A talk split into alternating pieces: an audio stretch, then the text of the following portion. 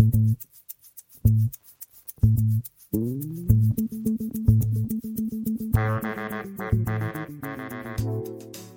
hello, everyone.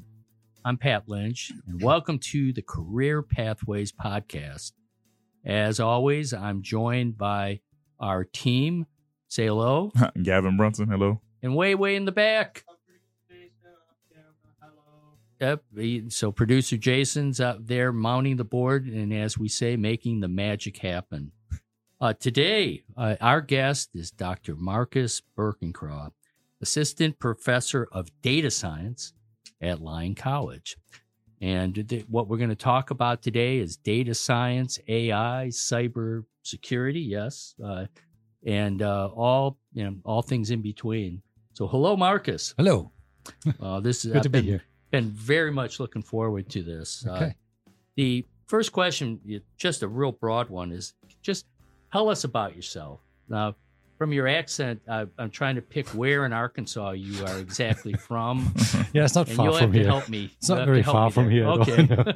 it's uh, it's. I feel it's like 10 million miles away. oh, okay. Right. so it's nowhere near in Arkansas. Now I'm originally from Germany. mm-hmm. I'm from the uh, southwest of Germany, Okay. Catholic South, and uh, I came here from Berlin. So the last uh, 15 years before I came to Arkansas two years ago, I've spent in Berlin, in Germany. Mm-hmm. And that's my also my uh, my uh, my home country. Ah, Even though okay. I've, I've been around the world quite a bit. But uh, and kind of walk us through like your ed- your your education, your uh, Okay. your uh, professional background. Okay, so I'm originally a um, theoretical particle physicist. Mm-hmm. So um, my um, and I got distracted from physics because I'm one of the original developers of the World Wide Web. I was at CERN in Switzerland, and uh, so I left physics and worked for a number of years in industry. Worked for Accenture, which is a large strategy consulting firm, and then for Shell, Royal Dutch Shell, um, and uh, lived in London, lived in uh, Italy for a few years um, studied in a bunch of places, lived in the Netherlands. Yeah. Um, and uh, have I led teams all over the globe. And at some point, uh, we had a child. And we Mhm. lived in London at the time, and London has really crap uh, playgrounds. It's really not a city set up for for children. Right. Really, that's why you never in London films you never see children. You, they're always on the countryside, Right. not in London. And so we thought "Well, we got to get away, and so we moved very far away. We moved to New Zealand. Mm-hmm. So I had a guest professorship in New Zealand, and that gave me back the taste for teaching and learning. And uh, then I became a professor in uh, Germany, in Berlin, for business informatics, which Mhm. is basically IT for business people, marketing, Right. uh, accounting, uh, anything like that. Yeah. And so, um, uh, and then at some point, I decided I want to do something else, and uh, became a visiting professor here in Lyon Mhm. College uh, two years ago.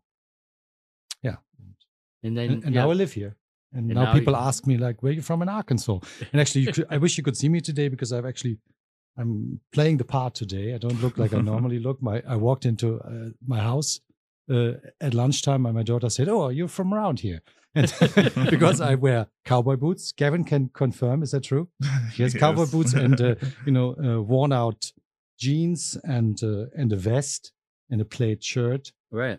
So you know, I'm just stepping out of my pickup truck truck just to drop by here at the, at the radio. You had a trucker Yeah. hat, and you No. got the whole ensemble. No, no, but uh, you would uh, you probably even without me opening my mouth, you would know I'm not from here. yeah. What? But I do live here now, Yeah. so we have a house in uh, on Main Street in Batesville. Yep. And I live with uh, three dogs, two cats, Mm-hmm. um, and my family. You know, uh, you were at the beginning of the World Wide Web. Yes. You have to tell us about that. that that's just that just is. Okay, I really have only a private story about that. Other, all, Well, the, no, all the other stories are kind of No. okay. What happened is um, that I was a um, I was a graduate student in physics, Mm-hmm. so I got my PhD. Was getting my PhD, and uh, something. Yeah, I think I was still getting my PhD, and uh, uh, there were there was there were there was a need to get to sources that weren't available where I studied, which was in, in Hamburg at the time, which has a big particle accelerator like at CERN. And so um, you know, scientists, physicists, which is a very old community, were already working together at the time, but they were trying to figure out better ways to share information, which wouldn't involve, you know, I create something, I send it to you, you send it to Gavin, Gavin sends it to uh, to you, and so on. It goes around. Uh, instead, everybody should hold on to their stuff, and all I share with you is a link. And so I'm still working on it, and you get the link, and that's the idea of the web. Mm-hmm. So you know, by engaging with that, I became part of a you know small community. The center of whom was right. Tim Berners Lee, who actually uh, can count as the inventor of the web, mm-hmm. even though there were lots of other people involved. And after a little while, I uh, you know I was uh, uh maintainer of the first virtual library, and I maintained a library of software in Stanford, and did all kinds of stuff all over the place without ever going there, because the proto web, the first right. time the web was created, was just like that. It was really just a support infrastructure for scientists, primarily physicists. And then what happened is uh, Marc Andreessen, uh, you may know him right. by name. So um, yeah, so I had a lot of. Well, he's a venture capitalist, but was it Netscape? Was yeah, it, exactly. Yeah, he was yeah. the original. He yeah. was actually at a research center right. in uh, Illinois, I think, and uh, created the first browser. Mm-hmm. And that is when it all took off. So it's a little bit like. Uh, a bit like um, you know, if you made the most fascinating radio shows, but nobody knows about it, and suddenly somebody uh, creates a line from here to everywhere. And so suddenly everybody hears these great radio shows. And, and that's where it took off. Well, what was the vision of the World Wide Web back then versus how it what, oh, what it became? That's a great question because also yeah. like uh, kind it's of like relevant. kind of like AI right yeah, now. it's kind parallels. of chat GPT, yeah. you know. Yeah. Um, but it was actually quite similar in the sense that um, the idea was to just, you know, give back to the world. Mm-hmm. Scientists mm-hmm. were doing basically what they enjoyed doing. It's not really a slave trade, right. uh, being a scientist, but you do what you uh, like doing and get paid for it. Not very well, on the other mm-hmm. hand. And so, and so the idea was really to give give something back and support the community at the same time. Uh, so the idea was always for this to be completely open, as it actually has turned out to be. I mean, the web is supported by governments, yeah. but it's pretty much of an open open right. space. Now, the additional issue of free speech, that's sort of a superstructure on top of the web, but that's really like a little bit like, you know, you give somebody a weapon, what are they going to do with it? You know, right. are they going to put it on the in a glass case on the wall, or are they going to use it to shoot someone? Right. So it's a bit like that. And so it was meant to be an open thing, and that's what it's turned out to be, I think. I mean, what is not, uh, I think, was anticipated is the fact that it turned into such an entertainment Right. And that uh, there were so many commercial, because of that, there were so many commercial interests that, however, haven't been able to really destroy it, but piggyback it in such a way that um, it's now often harder to find the actual content among all the crap. Yeah. Which was created for entertainment. Now, there's also a lot of good entertainment stuff, sure. of mm-hmm. course, but yeah. So th- th- I don't think anybody anticipated it would take off as a what what is it as a substitute for all books and for any form of of knowledge, which is what essentially it has become. Knowledge, uh, uh, where the source where people yeah. get their news, yeah. you know, and all, all of a sudden yeah. traditional news outlets, you know, all of a sudden found that they, they were, uh, you know, that, that, they got left to the side. I mean, it just, you know, it has really dis- uh, what's the word disrupted. It's disrupted right. Not just an industry but our way of communicating yeah. and writing and actually ultimately thinking. Mm-hmm. The reason why we talk about, you know, computational thinking and digital literacy and all that, the word literacy really mm-hmm. has to do with, you know, reading the book right. and digital is because of that. So it's a bit like, a, um, you know, the old Greek story, the Pandora box. Mm-hmm. So it, you could look at it that way. Right. Or you could look at it as an unfolding story whose end we don't know yet. I prefer the latter version because otherwise I'd be quite guilty of having been implicated. I mean, not in any big way. Right. I mean, I'm not one, I'm not an inventor of anything. I just right. happened to be at the right place at the mm-hmm. right time, and that was a good moment. Oh, was, yeah, Gavin. Well, to piggyback off your uh, astonishing accolade, correct me if I'm wrong, but in 1994 you won the Best of the Web Award. Yes, that's right. Actually, that's the, was the private story that I was going to tell. Because there was there was a first worldwide. My students actually from the classes know this. Maybe I already told it to you when I'm a little more lightheaded in class and I go and want to warm up people to my uh, German personality. You know, Germans are by nature humorless, so it's you know you need these little anecdotes to get people to like you. So Mhm. I tell this story about the first World Wide Web conference. So in '94, which was only like few years after the actual inception of the web, there was this first conference, and I was one of the uh, the speakers there, and I won a, a couple of awards for the best campus-wide information system, and, and two awards or something like that. Anyway, the story is that I was giving a talk, and uh, in that talk, I sort of was uh, talking about relationships on the web. Mhm. And I said, you know, I have over a hundred friends on the web, which at the time it was a lot. that was a huge number. I mean, there were I don't know how many web servers there are were at the time, so mm-hmm. places where you could actually find web content, but I knew them all by heart and knew the numbers, the addresses basically. So 100 mm-hmm. was a lot. And actually, I was a nerd, so having 100 friends was a big thing too. I don't think I had any friends at the time. Yeah. So, and in the audience, there was a woman, and this was a conference also of nerds. There were like 700 people there, mostly computer scientists and physicists, and like two women. And uh, one woman was in the audience, and when, when I said that, she laughed Yeah. really nastily. And afterwards, she came up to me and said, "You're like, are you you crazy? I mean, those aren't real friends." Yeah. And so, and, to, and now I've been married for 30 years. Oh, okay. Okay. so I, um, you know, I, Oh, I, I didn't what's see that word? one She coming. hitched her. No, Yeah. you didn't, did you? so yeah, that's that's how I met my wife, basically. okay. Nice. Yeah. So that's the, that's what I remember. That conference is the place where I met my wife, and not at the place where I won awards. yeah. Understandably. Yeah. So, so was that like the first uh like match or Tinder? Uh, You know that. no, no, no. Actually, I'm really not. you can claim it. Yeah. Uh, no, because we met in real life, and I Oh, no, okay. it took off in real life. Yeah. There was no, no, no. I didn't know her at all before, and uh, I don't know. I, this morning, a couple of students, no, three students, gave a talk about AI, Mhm. about a um, you know a, uh chatbot for like EVBot or uh, you know like a, for uh, people who look for relationships. Yes. Which Mm. you can you can sort of abuse ChatGPT in that direction, not very well because it's Yeah. relatively Yeah. secure. It's not really a bot you can flirt with. Right. Mhm. But uh, yeah, I'm very critical of those attempts Yeah.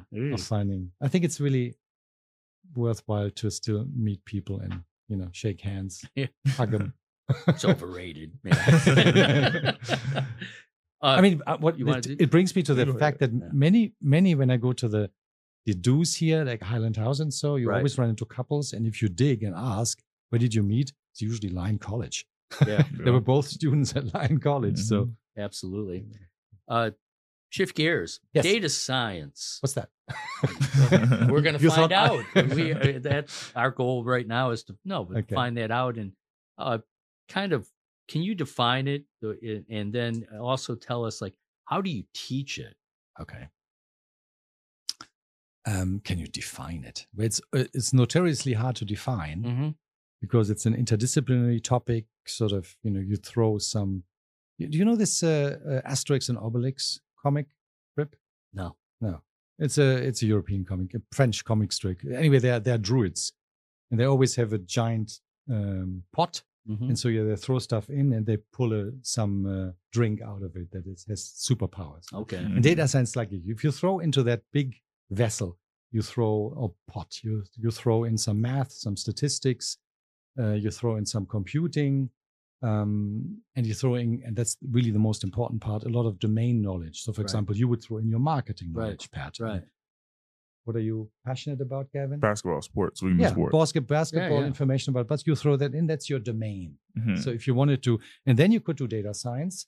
So the data, even though the word sounds like you know it should be sort of above everything, is really hitched to your. Mhm. You're a good data scientist if you have actually domain knowledge and something you care about. I would say. Right. And so then data science, if you were to define it from that, is a way to unlock whatever is hidden in terms of patterns in Mhm. the data. Right. You know, ideally people say stories and um, uh, you know you can actually call it that but there may not be stories you can you make novels with but they're still interesting stories at the beginning it's just a table full of numbers Right. and and words and at the end people sit there you know and like wow i didn't have any idea that this was behind the numbers that this was going on that's a typical data science response Uh, because uh, like I know, like my, you know, I, I look back on my business career, and and you know, we would have these like mind-numbing, you know, uh, Excel files, and it would have all this they're data. still around and, and it would be Yes. Uh, how do you turn that into? Yeah. it's like there's data and then there's information. Yeah. and that that was always what I was taught is okay. Now, what is the what? What's the story that's that that's being told? Uh, as far as like with data science as taught here, then it's it, is it based around predictive modeling and data visualization? Is well th- those are actually subfields or sub Oh, uh, really? Okay. specializations Yeah, in data yeah. science i mean what you said uh, rings true as well because another way to explain it i mean it's really like the kind of thing that you would explain in a different way to a different person Mhm. but actually really that's true for math as well right. you know i mean if you talk to somebody who wants to know what math is you do not talk to them like a mathematician who knows what's on the inside you try to talk to them what's on the outside you know what does mathematics kind of do for you Right. right? So for a business person, what data science can do for you is help you make better decisions. That's what it's ultimately Right. about. So, but something like a decision is very, very high up in the air. You know, it could be a complicated decision, it could be a really simple decision. Take weather. right? Weather is largely based on data science, predictive data science. Uh, but the decisions around it are fairly simple, namely, what am I going to wear today? Mhm. Uh, but then when you talk about somebody to make decisions, I don't know about uh, what we just talked about, relationships. Mhm. Yeah, Tinder. These these uh, algorithms they match features that they Right. recorded from many people and try to predict a match. Yeah. yeah, and uh, uh, that's a completely different one. Or take a third example. You may remember this was a data science talk. Dr. Pryor a few weeks ago Mhm. coming here Right. from the uh, University of cancer, Arkansas. yeah, Yeah, and he was doing cancer research, but he's essentially a data scientist who is interested in uh, supporting life or death decisions, namely these X-rays, these pictures, do they spell cancer or not? Yeah, and should we start with diagnosis? Should we start with Yeah. treatment or not? Yeah, so these are, but it's it's still all the this same data science. But from the examples, you may already infer, and that was your other question, namely how do you teach it? What do you have to teach? And data visualization would be a course in the program uh, that is spe- specifically suited for people who want to use data to visualize or to, to visualize their data. Right. Now, that could be a basketball player who's interested in looking at statistics from different games and finding out, you know, who's on top, who's who's what's the consistent playing over many over many games. Mhm. Now, if you are in the room and you know these people, you can say that yourself. But if you all you have is that the tables of their data, you may want to see that as a curve, Mhm. and you can see actually who's on top. That's the highest curve. That's a visualization. Right. So, um, but uh, the general teaching here, the data science program we have, is aligned with the what we call the pipeline, which Mhm. is at the beginning there are the raw data, Right. like the playing in the boss basketball, the the actual sales data in, in Mhm. business, or what was my other example, the X-rays, you know, the medical images, and at the very end is the visualization and the storytelling. And in between, you have a bunch of different steps in the program. We have to unfortunately cover them all. So the next step after having the data is to make the data clean, to make them tidy, or or um, you know clean them up to the point that you can actually look at them and work with them. So that's what we called data engineering.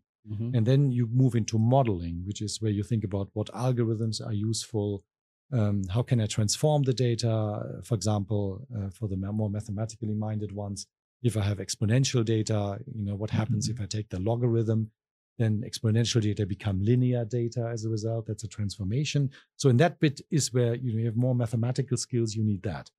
Uh, and then you move on into um, uh, data visualization and finally data storytelling, where you meet with your the customers Mhm. of your data science project. But it's really a whole pipeline, which is, I'm, I'm sure, the same in marketing Right. and in, in all areas that you begin with something raw and you end up with something refined. Mhm. And you need to learn how to get from the raw to the refined.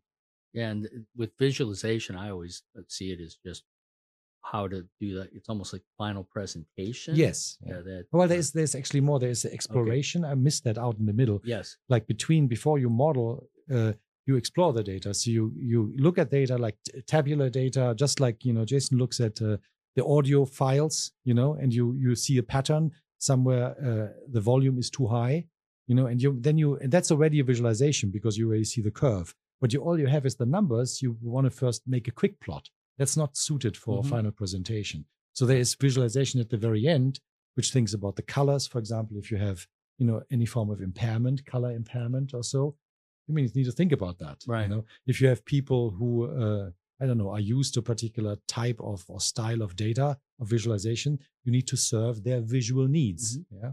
So um, so there's visualization comes in play all throughout. Yeah. Yeah, really. It's Now, go ahead.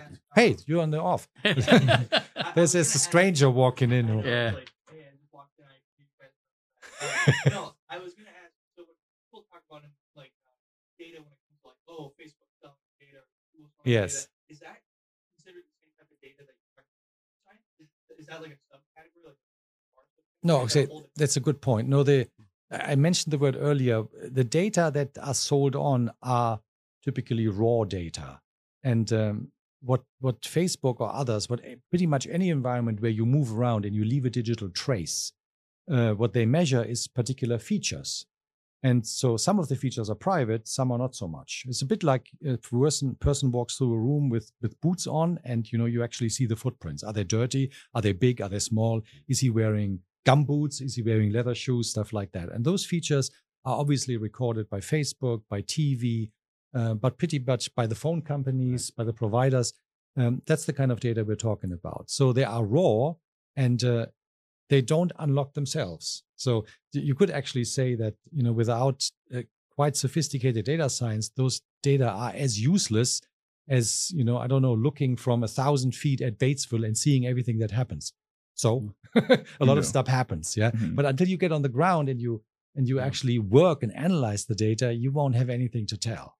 Still, there are enough people who can do that, and therefore, Facebook and other companies are under you know, duress to um, to protect them.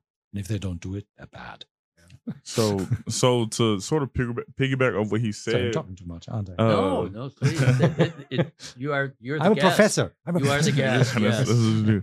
So, like with um, would data science also be incorporated with like algorithms, like with TikTok and Instagram and Facebook? Oh, yeah, Facebook? very how much. Yeah. they like say I click on a video and I like it, Yeah. and then I see more of the same video That's or more of the same. Is Yeah, that the same absolutely, concept? Absolutely Okay. right. Nice. And that's um uh, that's a form of that's kind of a, the simpler form of predictive Yeah. algorithm, uh, Mhm. which count, counts as uh, supervised learning, where the algorithms are able, based on the feature of your usage features and Mhm. other other users' features Mhm. who are similar, is able to predict your next the next thing you might want to hear, the next track you might want to hear, the Mhm. style you want, the genre you want to hear, Mhm. the you know the singer you want to hear, and so on.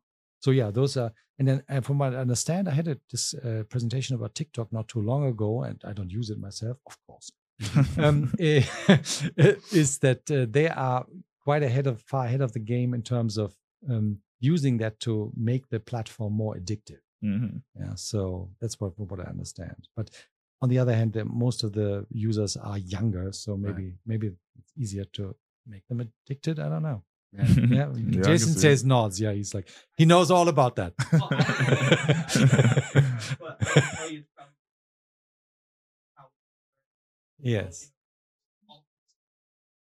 Right. I was gonna ask, should it be regulated, like like the amount of like data that's sell to- It is regulated. In fact, in America, less than in in uh, in, in Europe. In Europe, we have a, a whole legislative act. I think it's called GPRS. I'm not quite Yeah. sure that's the ab- abbreviation. GDPR. GDPR. Thank you. And uh, which caused a lot of headache. Uh, You know that. Yeah. Pat knows that for companies because they're under. It's quite well thought out and puts the companies under a lot of stress to to not just use the data and do whatever they want with it, but actually protect them and uh, or put put differently, uh, be liable when it comes to it. Now that's kind of interesting because in Europe, kind of anything goes, but we have the better laws in in the U. And there's no lit, not much litigation, but in the US, you don't have the laws. but uh, you have a lot of litigation. So it's kind of you know it's kind of out of Yeah. sync. You know what I mean? Yeah. Yeah. So and they're always Europe's always been ahead uh, regulatory Yeah. a- acting more so where Yeah. we're just commerce focused. So Yeah. uh, so we get what we get. Uh. A, da- a student ha- taking da- having a data science major, what courses would they have to be take. taking? Yes. Um, well, for, for most of our listeners who are Mm-hmm. liberal arts students, what is actually uh, in immediate reach and should be in reach is a data science minor, Okay. which which is sort of like an additional, you know, sort of an additional skill that is much sought after that enables you to Mhm. To make more sense of the data you work with as a historian, Right. as a psychologist, as a sociologist, as a biologist. Even though all these disciplines, of course, have their own statistics and statisticians. But the data science uh, major, which sort of enables you to put that degree title on your uh, behind Right. your next to your name, um, involves uh, some core data science courses, which I teach. Mhm. It involves uh, a bunch of different um, programming languages because um, uh, knowing different languages is a Right. is an additional skill and is important. The, the the area data science changes a lot, as you probably know, because ChatGPT and AI is part of the data science Right. field. And so it's really an area where nobody really knows what kind of skill is the hottest in even in two years' time. Mhm. Make that one year. Yeah. Nobody knows what the hottest skill. However, most of the companies and agencies have sort of baseline skills, Right. Which are not attached to AI. Right. They're attached to the data they have collected and the people they look after and the products they have produced for Mhm. many years. Right. So what we need is uh, the ability to analyze data analysts. So there's two core courses uh, in data science, which you can just do on your own. Um, there is a course on databases, which is really important because most of the data in the world um, is stored, must be stored in some shape or form. In Right. that course, you learn, learn through the language SQL, structured query language, how to query those data. Um, what else is in it? Uh, there is a, a course on uh, data structures Mhm. because um, if you have a data science question, how you how you formulate the question in a way or the machine is kind of critical. If you formulate the question in the wrong way, the machine can work for a thousand years and not get an answer. If you hit on the right way, and that's the technical term for that is data structure, it can do it very quickly. Yeah. And then the next bit, one level higher, is algorithms, which Gavin mentioned earlier, where you learn different algorithms for machines. Um, and then there's a there are a few math classes. So it's calculus one, which you have in most of the science. Uh, it's calculus two, but Mhm. those two are like uh, inverse of one another. One is differentiation, the other one is integration.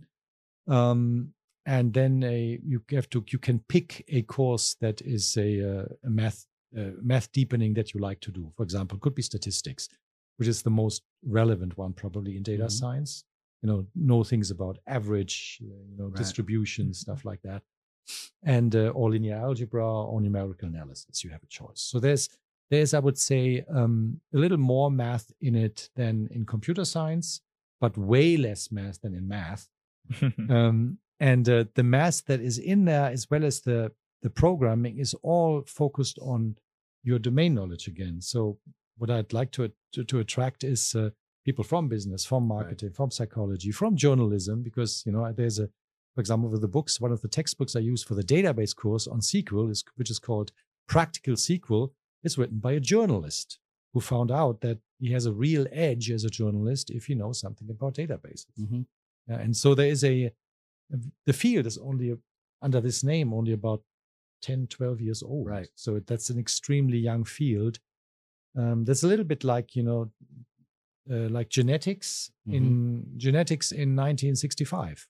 The Right. DNA was only discovered Yeah. when 1957 or something. Like, um, so, it's then- it's a yeah, very field- young field, So which is why I like yeah. it because I'm so young. Oh, yes, indeed. But, uh, Don't snicker here. the uh, so Lyon students that Yeah. graduate with the data science major minor what Yes. what career opportunities are there for them So where do our students go, or where Yes. can they go? Well, there's Both, um, yeah I have on the data science page on the academic page. If somebody wants to see it, I have a, a page where I, which I try to update with our recent graduates. Mhm. But really, pretty much anywhere. Based on what I said, there is no business, no agency that doesn't have a need for uh, for data analysis. There are some obviously hotter areas like marketing, sales always Right. needs that. Finance always needs it. Uh, and then there's particular sh- uh, flavors of data science that are suited for those businesses. Um, but uh, even in the, I mean, the last, because our classes are so small, I almost can like, uh, with your help, of course, um, almost hand over graduates to companies who Right. are in dire need. So we have people working for um, the last three graduates that I remember that are on this list is like one student went to Sierra Nevada, which is a uh, uh, military contractor Mhm. working in cybersecurity. We have a student who works as data analyst for FutureFuel, which is a chemical company. Right. We have a couple of students who work for big uh, bad boy mowers. Uh, one is a data analyst, one is an IT guy, and so um, it's both small, close companies, uh, companies as far away. We have one graduate who works for Riot Games, which probably people know. Yeah. And so what he does actually is data engineering. So he's interested in looking at the data that they get from players and then working them to the level that the company can say, "Oh, what should we do next? What kind of game should we develop next? You know, what are the numbers? So it's basically um, is a very rich field. Uh, we have also uh, connections with alumni. There's a surprising number of data science alumni who didn't ever study that, but they ended up in fields like that. They work as data Mm. analysts for enterprise, for Right. for the FBI, for um, for construction companies. and so on. Well, um, uh, the the, uh, the alumni, the alum that works at Enterprise, that he Yes. he was a Bill student. Dunaway. He was a student here. Uh, he was a music student, Yes. Oh wow. and he and he his first career was was He was an pipe org- organist, Organ builder and organ repairman. Yeah. yeah, For uh, 10 years. Yeah, very. You talked very specialized. You know that you yes, if you have a pipe organ, you know Yes. he'll come, and then he migrated over to data Yes, science. yes. Now there is a Yeah. you could I have not talked to him about this, but Yeah. There's obviously a deep connection between music and math. Mm-hmm. Mhm. And so anybody who gets into music, not just on the playing or let the singing way, but who looks at the actual music and how it's made, Right. mm, has to learn some math. There's, you know, there are deep patterns the there. The way they read. Yeah. Yeah, In fact, I mean, if you listen to music and you ask people why you like this, why don't you like it, uh, the predictive stuff is based on pattern, where people identify there's a certain thing that sounds like that and something not like that. Do you like that? Yeah, then let's do more of that. Mhm. Yeah, and so exactly. Yeah. yeah, so these are pattern sciences. That's another way. Besides, if you don't like the math and the numbers and you don't care about decisions, the third thing you might care about is patterns, finding patterns. That's actually my favorite. Let's talk AI. Oh. You've been waiting The on world, that one. yeah, we've been How do waiting. you, how, do- how does the do the audience how does the audience even know that I am not an AI? How can you did you even make any effort to prove to them that I'm here? well, this uh, maybe a very we'll let- we'll smart- let- we're going to leave that up for suspense. a few things. To, a few things. Uh, I was just looking up that one in four venture capital dollars now are based on Yeah. AI focused Yeah. companies. IBM, you know, which is uh, now fashioning itself as more a data and consulting firm, Yeah. is They saying also that they they're also built quantum computers. well, and they're they're saying eight thousand uh, workers are going to be displaced through artificial intelligence. McKinsey, Yes. major uh, management consulting firm, says about a third of U.S. worker hours will be automated using some form of AI. Even Hollywood is saying that, like for animation, like you think Pixar, Disney, that they're looking at ninety percent Voiceovers. of the and voiceovers. Yeah, Well, and that that was the last strike was to uh, just uh, you know go over and and the one I found real com- uh, wrong word comical but interesting that even CEOs are saying that there's like almost half that somewhere in the future that their job could be automated in some form or fashion. So with you know the use of AI, so all that being said, you know, kind of what's what's your perspective now in terms of how you see AI, you know, now and in the future? Hmm. I mean, you, you mentioned quite a few applications. The, Yeah. The name is, and you said automation. The name is kind of unfortunate AI. I mean, there's a big Right. debate how intelligent in terms which we used to define in terms of human mm-hmm. intelligence are these applications. And most people probably would agree not very much, but some very vocal, smart, and informed people think, no, this is the beginning of new intelligence that was completely going to replace Right. us.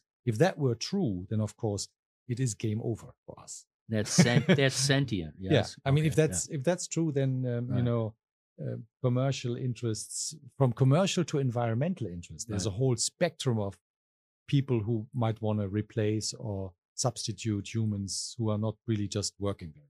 Right. Because most of the time we don't work very well. you know? Then some of the time we work really well, and that's where we beat the machines. Mhm. Um. So um. So your question was, where's all this going? Yeah. Some people say we're already over in terms of this. La- so uh, anyway, the, the name is really unfortunate. The, the the technical name for these models, they sometimes call them generative AI. Mhm. That those are the ones who kick off this venture capital thing because Right. it's not like suddenly there's a bigger inflow of money into robotics. Right. That's kind of a stable game. Right. There's not like there's a bigger inflow. Um, actually, in anything that is not directly language or Right.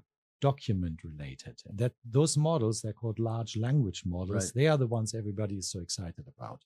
Yeah. And and if you think about it, how many things you can do with language? I mean, uh, don't they have this saying? Uh, don't don't listen to what somebody says. Look at what he does. yeah. Hmm. So Yes. that kind of indicates the the low importance of language when it comes to getting stuff done.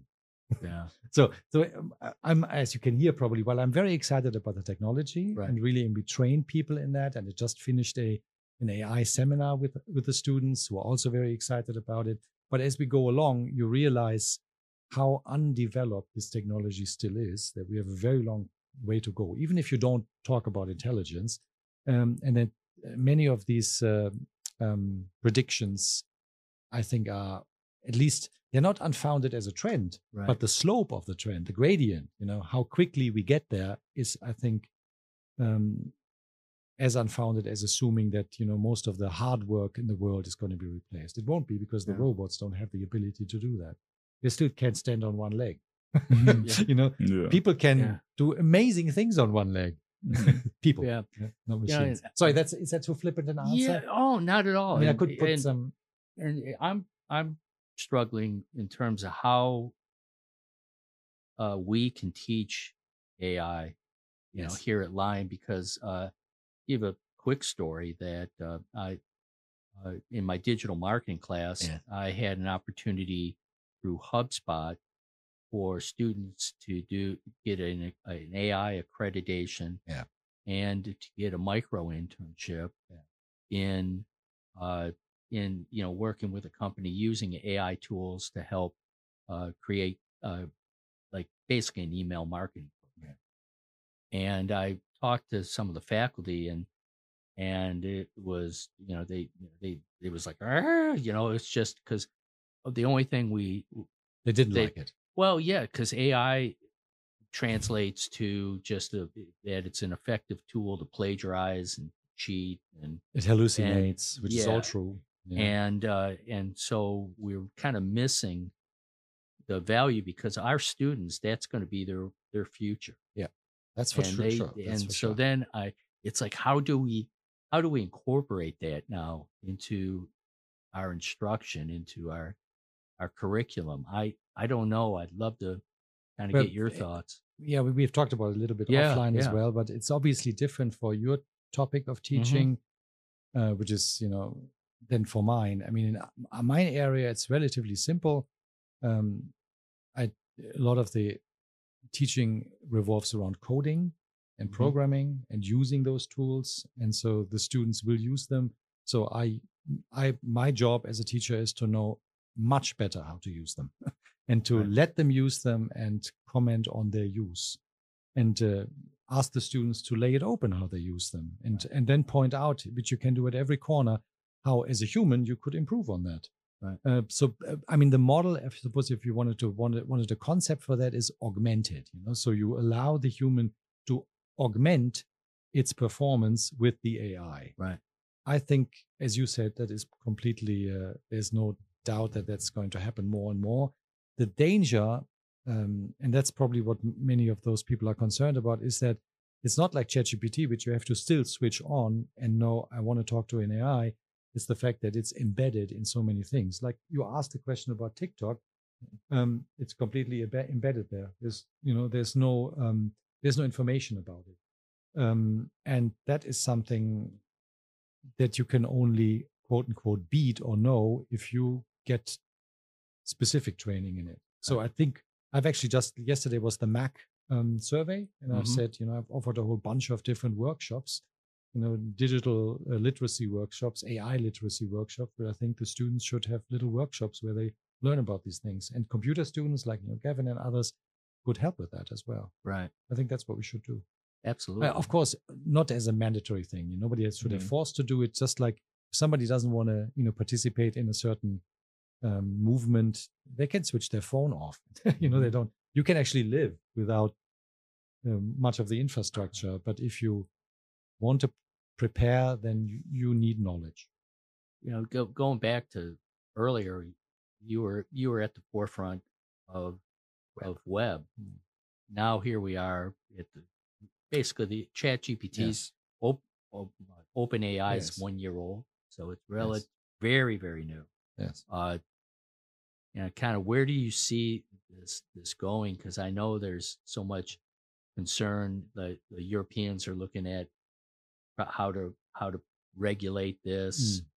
The whole blow up with Open AI, they frankly dispensed with the pretense that it's a nonprofit. Yeah. They've now said, okay, we're going to be a for profit Yeah. enterprise. It's amazing what ten billion dollars from Can. Microsoft will do. Yeah. And so so now it's okay, this is this is going to be for commercial purposes. That can go several ways. And some of those are not very good. And I I I mean, what are your thoughts as far as how do we kind of manage this so that it doesn't destroy our future? You mean as a society? Yes, yes. Well, I, I the the regulation thing that might uh, backfire because unlike the, what uh, Jayson talked about, the the raw data protection. Um, well, I mean, you could regulate it and uh, monitor everything Mhm. that happens. Um, and what the people who are against it say, I'm just going to give both sides. They say this is going to slow it down massively. And it's going to leave some people who have deep pockets who can fend off uh, lawsuits uh, in in the advance, in the advantage. So you know, if you Yeah. want this field to grow up, you need to go back to the hippie um, tenet and say, "Let a thousand flowers bloom." Yeah. But you can only you cannot let a fl- thousand flowers bloom if you tell everybody exactly what to do. That's Right. not the way it works. So it's a between those two situations. Do you want it safe but much slower, Yeah. or do you want it uh, fast, evolving fast with a lot of diversity but largely unregulated? Now you described you know in the global situation with so many countries having different. Uh, I think the I, think uh, AI regulation worldwide is about as hopeful as uh, um, as the uh, you know the green revolution worldwide. It's also not not really working out all that Right. well. You know, so to get all these players under one hat, that I I find it hard to believe. Right. So in the, I mean, my uh, and not only because I came to the US, but my my view is largely local. I think Mhm. you know I wouldn't call it libertarian because that's obviously a, another word which I don't really understand. Americans to understand it, but what I mean by that is that you need to you know you need to worry about your own soul and about your own knowledge in the first place. You cannot wait for. Um, you need to obey the law, obviously, and look out, especially if you are in that field. What are the latest developments? But mostly, you need to do, be worried about your own knowledge. Yeah. And then, of course, once you work with companies, you need to pick your companies well, you know, and your partners, just like you need to pick your friends well when you become a, you want to become an adult, you look at whom am I having lunch with, whom am I having a beer with, Yeah. and who am, am I not going to have a beer with, you know, And I, I and I'm not having any beers anyway because I'm. There you go. Yeah. Full But- disclosure. Full disclosure. Yeah, This is PG rated, uh, but uh, is it really? yes, it is. Oh. Uh, I think oh, we've oh, done you pretty were, well You so ready far. to throw some profanities? No, out when, I tell you, when I came from Europe, I mean, those those students fortunately have all graduated. Yeah. But when I came from Europe, I was a, you know, I I, I went to school in London. The Brits are terrible. They are. I was cussing left, right, and center, and Oh. and the faces, yes, and the faces of the students taught me very quickly that this is not on. And so I've seen the light, yeah, and uh, and now I'm really quite happy Yeah, not doing it. So I will not be profane in this show. No, I will. because you you look at you know like where AI is now and where it's going to be. I mean, look back at like the web, uh, with like Section 230 here in the Hmm. U.S. That uh, what happened was the the some of the guidelines weren't there. That all of a sudden, what people found is it's an incredible tool to spread misinformation. Mhm. and now you you you you, you almost turbocharge Yeah. that with AI. Yeah. You know, it just you know, Anybody who they can now they can now make themselves sound not like idiots, but like really smart because they yeah, you, the, you just have to tell ChatGPT make it sound really smart. No, Mhm. make it sound like Birkenkrahe talks or like make it sound like yeah, Pat Lynch talks, and you'll get that to to an approximation. Now, Yeah. my answer to that would be, you know, well, I, I don't um, I don't deny the sort of the accusation against the technology or the reality of misinformation, but I would say that um, one of the difference between machines and humans is that we have a sense for BS, Mhm. and I don't mean Bachelor of Science. Right. Um, we, Right, ha- we have a third sense, right? I mean, uh, given given a minimum of information, or as much as a look in the eye of somebody, Right. we are able to understand and draw the conclusion. You know, this is authentic, this is true, or this is not true. yeah, Mhm. And so, um, uh, so I, th- I think that the uh, that uh, or put differently, put in a simpler way, I don't think these systems are really going to fool those who don't want to be fooled.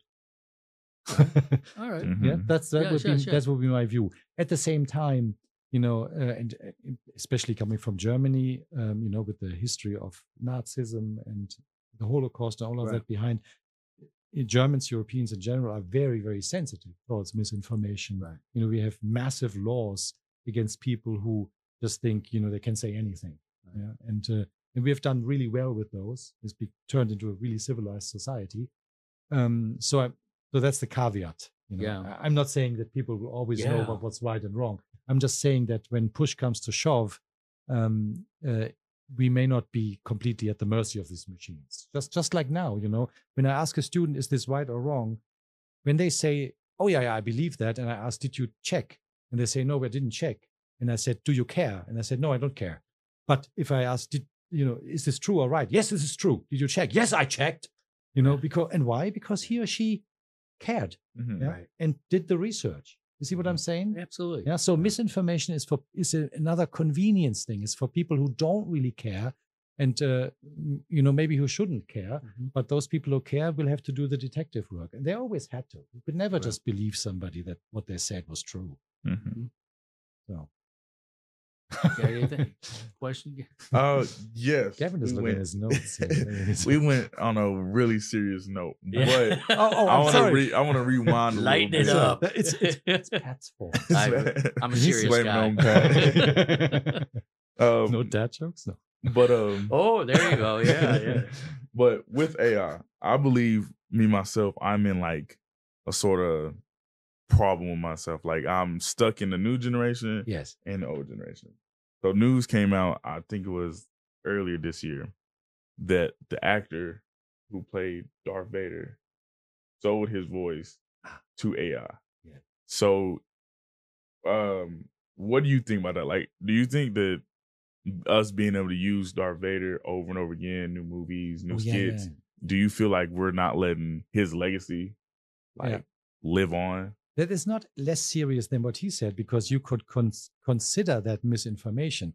Because people who hear Darth Vader's AI voice will think it's the real Darth Vader. That's really misinformation. Really, they should be taught or told this is not the real guy. Mhm. And uh, for singers, it's probably even more relevant. Now, in our AI seminar, we had exactly that discussion, not about uh, Darth Vader, but about songs. You know, people love a singer, but he or she does not sing anymore. But I Mhm. want to hear more songs. I want to hear your songs.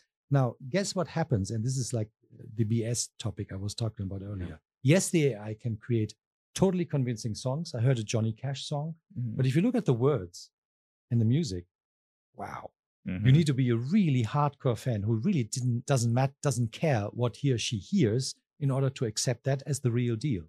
Mhm. So this comes back to, and this may change, but this comes back to the fact that it is still possible for some discerning voice, especially a fan, Mhm. to distinguish the real article from the false article. So th- this is Yeah. a good example for what I just said. Be- Now, only people who don't care, like, no, I want to hear Darth Vader. I want to hear Johnny Cash no matter what. I love Johnny Cash. I've listened to every one of his songs for a million times. I want to hear a new song. and Mhm. it can give it to you. But will this person, you know, in the middle of the night, sort of wake up and think, ah, this wonderful Johnny Cash song? No, I think I think they put the AI material to one side, Mhm. and the real D, the real Patrick Lynch, the real Marcus, the real Gavin, on the other side. Yeah, That's and- how you know I'm not an AI. Well, and, and in that that example, James Earl Jones, his his family, they they gave permission to use it. The scary thing is when all of a sudden now I know. they a studio just decides, okay, that we're going to go create our own material because uh, They could do Drake with- didn't they do that with a Drake song was AI generated? That's the one. Mhm. Yeah, yeah. yeah, Yep. that- and and he had nothing to do with it, and Yeah. then it's like. And they could put words in his mouth that he would never sing. Yeah, Mhm. and, And then all, and now all of a sudden, is you know, you've misinformation. lost all the artists have lost their Yeah. intellectual property Yeah. to the you Yeah. know, and the machines have Yeah. started to take. What really? Lucasfilm, Disney actually used like um, AI software to assist with the somebody who kind of sounded like Carrie Fisher Mhm. to voice um, in Rogue One in 2016. So AI Yeah, was because she was dead. she she was yeah she was dead by that point. Yeah, Yeah, but you see, what what I Yeah. think is that there is a this for humans, not there is a maybe for machines too. I think you probably write a program to do that, but there is a discernible quality difference. Yeah, and uh, if you only went one one exam, one reason why that is so, for the studio to do the AI is of course a lot cheaper. A lot Mhm. fewer, Yeah. pe- much fewer people look at this AI product, at the writing, at everything than when you have real people involved. Mhm. So uh, already as a consequence of that, the quality of anything people are involved is, you know, is disgustingly difficult and takes long and they do everything wrong and you have to pay them so much money. But the quality is human quality. The AI is going to be all cheap, all free, and it's going to be like toys from China. Yeah. You know, yeah. Okay, bad. Yeah, they break. Since, since, Yeah. since I've been the serious one in this Oh. conversation, let's get back to serious. No, uh, question on uh, uh, coding and Yeah. learning to code. Yes. How is that going to change in a world of AI? But I have a poster all over campus which says anyone can code. And so right, um, right, yeah. Uh, that's going to change a lot, though. Mhm. And um, um, there's a worrying side to it, and then there's a positive side to it, Right. Um, and then there's a neutral side to it. The neutral side is that people who love coding, who are become experts at it, uh, will use augment augment their coding with AI and make it even more effective and faster. Uh, the uh, um, the uh, not so good side of the story is that a lot of people will be coaxed into believing they are great coders, but actually it's the AI who does the coding. And as soon as they have a real problem and the AI doesn't know what to do anymore, which happens really quickly Right. at a very small code depth and com- problem complexity, uh, they are out of their depth. And and the problem is that they think they can code, but they can't. Right. And the dangerous part of that is that as a lot of software is uh, security, not not just the mis- I mean, Mhm. there's the misinformation bit, like you know uh, the uh, the protection of of truth part, but there's Mhm. also you know protecting airplanes in the sky, um, utilities, electricity, you know all those things. They're all run on software. and the fact that they are that they run is based on uh, human maintainers Right, basically right. so if you increasingly main, replace those human maintainers by AI, the world may be in for some harsh surprises. So that's what I'm a little worried about. But most of the AI will be used in areas when nobody kind of cares except the consumers, which is web development and stuff like that. Sure. You know, if a website goes down or not, that's not a tragedy. Well, I'm building a web, you know, building new web pages Yeah. and everything that, uh, you know, I've even seen, you know, in my time, you know, how much easier it Oh. is where it used Yeah. to be. So, I mean, low code, low code, and yeah. no code used to be a thing even Right. before ChatGPT. yes. and uh, I would have said exactly the same thing then. Um, so if you want to, if you care about it, I mean, to every student, I don't quite understand why at Lyon or most other universities, everybody is not forced to at least take one, you know, low-level coding course to get basically understand the language. It's a little Mhm. bit like you make people, you let lead people lose in a society where everybody speaks a particular language, everybody who is, you know, Right. does important things, uh, but uh, you don't care if they even know the alphabet. Right. and so, giving some basic training, I think, is would be really, really useful. Do you think that they could um, kind of rework it as like lower level coding classes could be kind of towards like language prep in a way, sort of like you know how you're required to pick like. your I think that would be totally- That's yeah. Yeah, Yeah. I don't, I don't, I cannot speak for the people who currently teach the language classes because they would probably have a word to say about that. uh, but I, that one of them. We just Yeah. had Doc, yeah, James Martell Yeah. on Mondays. yeah, I don't. I mean, they. Uh, ho- ho- honestly, actually, my instinctive answer would be, well, I think administratively that would be great, and then as a result, everybody would do that, maybe, or many people would. I don't think it's really very fair, not just to the language students, but natural language, which is what we're talking about, is so much more fun and so much more difficult than computer language. There's no comparison whatsoever. The reason why ChatGPT is so good at coding assistance is because programming languages are so terribly primitive. You know, they have to be primitive because the machines that run them are primitive. And so that is not true for natural language, so for spoken language. Hmm. So I don't think they're equivalent. No. And because they're not in principle equivalent, I don't think that would work as much as I would like the idea. Do we uh, at Lyon? Do we uh, you mentioned cybersecurity? Do we? Uh, do you Yeah, teach that- anything? I te- well, um, cybersecurity is a huge data science growth area. yes. even though it it's not in the title, but Mhm. actually what it relies on is um, making sense, not in the story sense, but certainly in terms of visualization, in terms of monitoring of huge amounts of data that are growing all the time. Namely, when an attack happens or when no attack happens, to find out Right. what is there a pattern of attack. That's kind of the core of, of cybersecurity. And many students have asked for that. So I'm now developing a course for the summer Oh, uh, for cybersecurity with a certificate. And I would actually like to turn that as well as the like the programming into a micro credential thing. So there's a idea line uh, pushed pushed by the provost and um, uh, a few professors who have worked on that for a bunch of uh, years to actually uh, turn some of the courses into micro credentials. So students who don't want to take a whole course or degree can take that skill, but also people from outside the college could do that. And I, I would love that because it would fill up the classes also with people who have, you know, real problems, not just student problems, real Sure. problems outside in the Real world. life, yeah. Real life problems. I mean, student problems are real life problems, but our world is kind of a protected little bubble in, in some Mhm. in some areas. well, what are you? What are you uh, going to be teaching uh, In spring, this- in the spring? I just I look see at the, post- posters. I know. see. Well, I see them every day. You know, Yeah, because you see them right every day. Radek. Radek Shulga stopped me a few days ago and he said, "You know what? I'm going to do next year. I'm going to make a poster that everybody will look at because it says not from Marcus Birkenkrahe." Yeah. and I thought it was both a little mean but also accurate. So I'm sorry for the posters. Now No. all the poster, the art on the posters is all generative AI. Roddick was using my account to create. He sent me some posters, so watch out. Oh, there you go. So it's a, it's He's a fully armed. Yeah. yeah, I know. It's just gonna be like a wall. I know. He's just, he's just they're just sucking me dry. No, anyway, so um, I'm teaching um, uh, introduction to programming Yes. for in, in C++, which is not so much an AI language, but very much for games, uh, Mhm. particularly for games, but for anything also that's industry relevant. You know, space, spacecraft. You know, um, anything that uh, that has a, uh, sort of a hard metal edge, but also needs to do something needs C++ and games. So I'm teaching that. Um, and uh, I'm teaching databases, which is the SQL thing I talked about earlier. So, you know, making sense of data in tables, basically. And I'm teaching operating systems. Windows is an example. Linux is an example for operating systems. And I'm a very great friend of open source software. Right. I don't like Windows all that much. I like Linux a lot um, because it's all open and you can actually do a lot of stuff with it.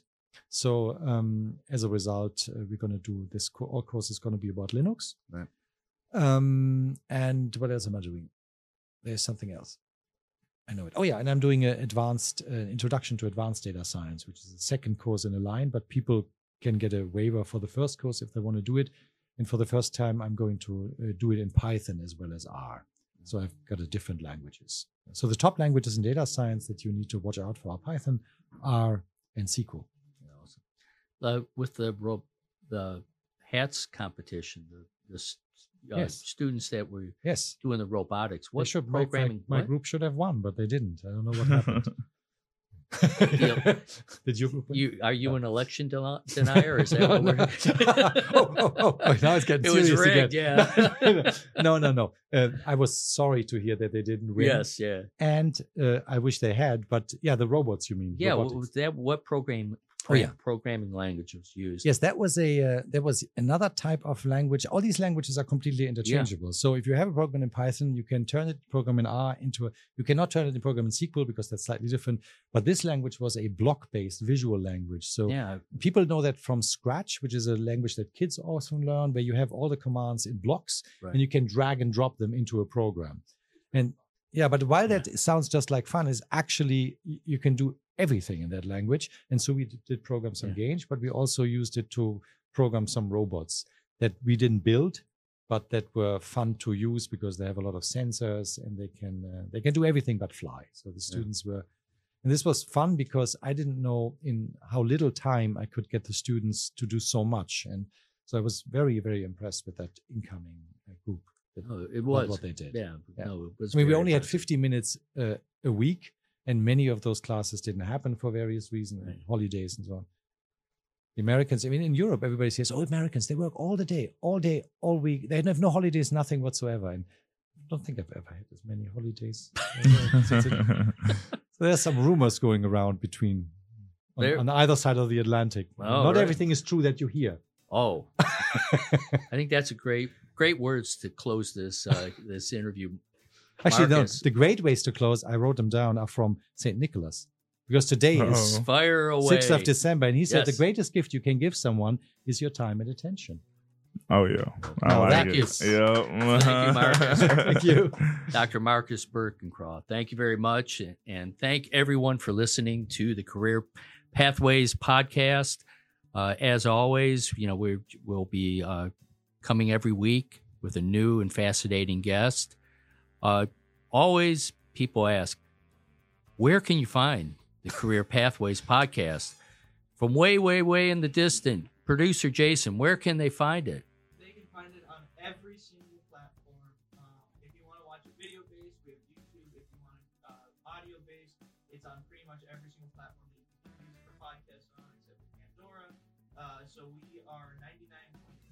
99.97% of platforms, so it's about as much as uh, bacteria that's killed on pyramids. And there you have it. Hold You- on, this is on video as well. Oh yes, yeah, yeah you're you're going to be a star. Oh, yeah. All right. I should So have. with I should have dressed up. you did, you went full Arkansas. Arkansas. Yes. Please note that. All right. Well, that, uh, uh, it's Pat Lynch saying goodbye. Gavin Brunson. All right. Well, thank you, Marcus. You're well welcome.